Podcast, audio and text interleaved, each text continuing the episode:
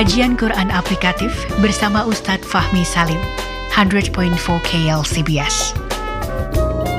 Assalamualaikum warahmatullahi wabarakatuh. Alhamdulillah wassalatu wassalamu ala rasulillah wa ala alihi wa sahbihi wa wala la hawla wa quwata illa billah. Sahabat tafsir Quran yang dirahmati Allah Subhanahu wa taala, kali ini adalah masih berkenaan dengan akhlak kita sebagai muslim terhadap Rasulullah SAW. Saya ingin memulai dari pertanyaan. Maukah eh, sahabat tafsir Quran dirahmati Allah kita ini berteman dan bertetangga dengan Rasulullah Sallallahu Alaihi Wasallam di surga?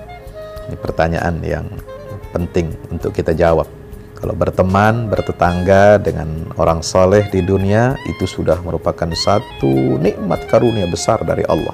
Tetapi karena kita tidak pernah mengalami Rasulullah SAW hidup di tengah-tengah kita, tidak pernah berjumpa dengan beliau, kita hanya ya mengenal Rasulullah melalui kalamullah, kitabullah, Al-Quran, dan juga melalui sunnah Rasulullah yang ditulis, dikodifikasi, dihafal oleh para ulama kita. Dari generasi ke generasi semua peri kehidupan Nabi SAW itu lengkap ditulis oleh para ahli hadis bersumber dari sahabat, dari istri Rasulullah, dari keluarganya Rasulullah Sallallahu Alaihi Wasallam. Semua urusan dunia sampai urusan ibadah, akhlak, muamalah, urusan syariat, penegakan kehidupan berumah tangga, bermasyarakat, semua tertulis termaktub lengkap dalam khazanah sunnah Nabi kita Muhammad SAW. Begitu luar biasa pemimpin yang bernama Muhammad ibni Abdullah Rasulullah Muhammad Sallallahu Alaihi Wasallam ini.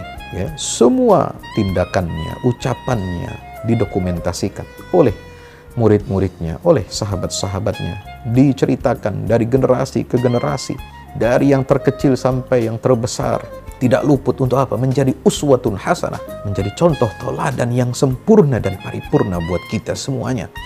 Untuk menjalankan hidup, kita perlu cetak biru, blueprint.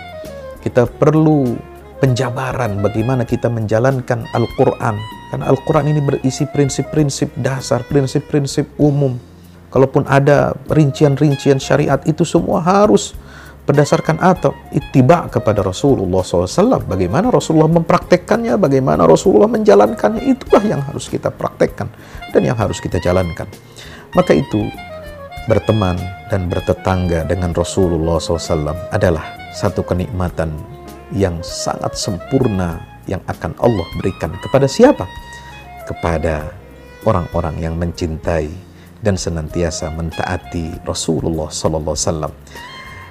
Imam At-Tabarani dan Ibnu Mardawai menceritakan dari Ummul Mukminin Aisyah radhiyallahu anha.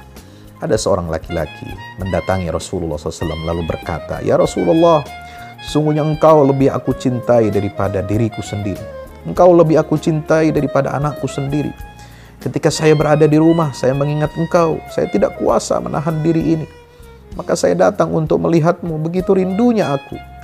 Namun ketika aku ingat kematianku dan kematianmu kelak karena semua akan mati menghadap Allah Ta'ala engkau pun tahu bahwa engkau akan masuk surga engkau akan diangkat bersama para nabi sedangkan saya masuk surga pun belum tentu nggak ada jaminan ya Rasulullah pun kalau Allah berkenan memasukkan saya ke dalam surga maka saya takut nanti di dalam surga tidak bisa melihatmu lagi ya Rasulullah maka Nabi SAW tidak menjawabnya sampai malaikat Jibril datang membawa wahyu ini.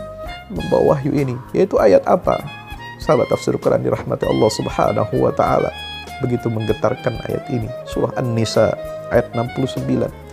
A'udzu billahi minasyaitonir rajim. Wa man yuti'illaha war rasul فأولئك مع الذين أنعم الله عليهم من النبيين والصديقين والشهداء والصالحين وحسن أولئك رفيقا وحسن أولئك رفيقا وحسن أولئك رفيقا Siapa yang mentaati Allah dan Rasulnya yaitu Muhammad SAW maka mereka itu akan bersama-sama dengan orang yang diberikan nikmat oleh Allah yaitu para nabinya para pecinta kebenaran siddiqin para pecinta kebenaran wasyuhada dan orang-orang yang mati syahid wassalihin dan orang-orang saleh. Mereka itulah teman yang sebaik-baiknya. Ibnu Imam Ibnu Abi Hatim meriwayatkan dari Masruq ia berkata, para sahabat Nabi berkata, Ya Rasulullah, kami tidak ingin berpisah denganmu, Ya Rasulullah. Namun ketika engkau masuk surga, engkau akan diangkat di atas kami dan kami tidak bisa melihatmu lagi. Sahabat tafsir Quran dirahmati Allah. Ayat ini mengajak dan mendorong kita semua, siapa pun kita, agar kita taat kepada Allah dan Rasulnya. Sallallahu. Allah berjanji akan membalas ketaatan kita kepada Rasulullah, kecintaan kita kepada Rasulullah dengan pahala yang sangat besar.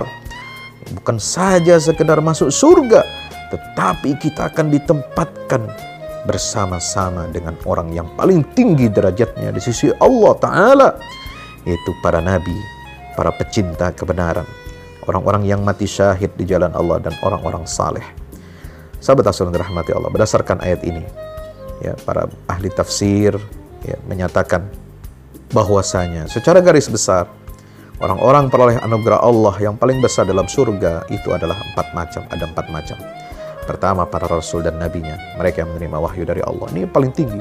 Yang kedua para sedikit, orang-orang yang teguh keimanannya kepada kebenaran nabi dan rasul.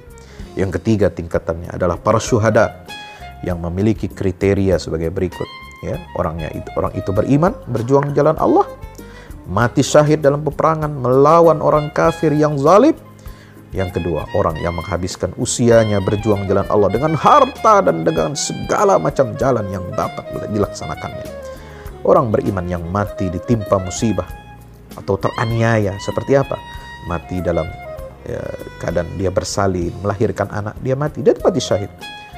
Orang yang tenggelam, orang beriman tenggelam, ya mati syahid. Orang beriman terbunuh dengan aniaya, dia mati syahid. Maka bagian yang disebut syahid dunia dan akhirat yang lebih tinggi pahalanya dari bagian ya yang kedua itu dan yang keduanya hanya dinamakan syahid akhirat. Yang keempat adalah tingkatan orang-orang saleh, as-salihin, yaitu orang-orang yang selalu beramal baik, yang bermanfaat untuk masyarakat umum, termasuk diri dan keluarganya, baik untuk kebahagiaan hidup dunia maupun kebahagiaan hidup akhirat yang sesuai dengan ajaran Allah dan Rasulnya. Maka orang yang benar-benar taat kepada Allah dan Rasulnya sebagaimana yang tersebut di dalam ayat ini, mereka akan masuk surga dan ditempatkan bersama-sama dengan semua golongan yang empat tadi itu. Mudah-mudahan kita termasuk salah satu dari empat golongan yang akan diberikan nikmat oleh Allah di dalam surganya Allah Subhanahu wa taala ditempatkan di dalam surga dan kita akan berjumpa dengan kekasih kita, kekasih hati baginda Rasulullah Muhammad sallallahu alaihi wasallam dengan cara apa? Ittiba kepada sunnahnya, mengikuti semua perintah dan ajarannya dan tidak ya menyimpang, tidak berpaling dari sunnah-sunnahnya. Demikian, wallahu alam bisawab. Wassalamualaikum warahmatullahi wabarakatuh. Belajar tafsir Al-Quran dalam kajian Quran aplikatif bersama Ustadz Fahmi Salim, pendiri Yayasan Al-Fahmu International Indonesia, 100.4 KL CBS.